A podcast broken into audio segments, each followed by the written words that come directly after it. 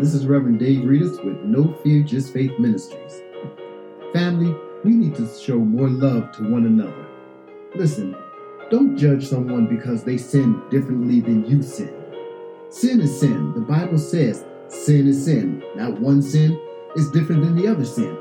The Bible says sin, God looks at sin as sin.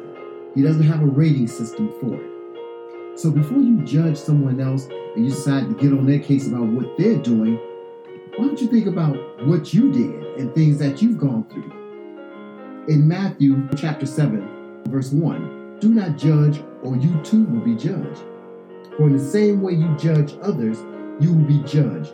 And with the measure you use, it will be measured to you. So the way you judge someone else is the way they're going to judge you. In 7 3, it says, Why do you look at the speck of sawdust in your brother's eye and pay no attention to the plank in your own eye?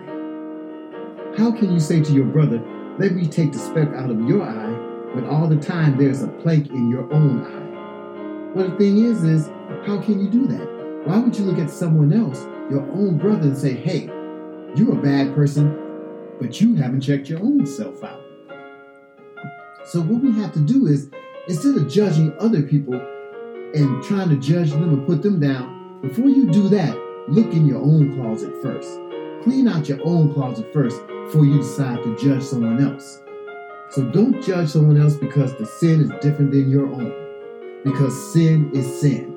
And we need to start supporting and love one another instead of judging one another. This has been Reverend Dave Reedus from No Fear Just Faith Ministries. Love one another and be encouraged.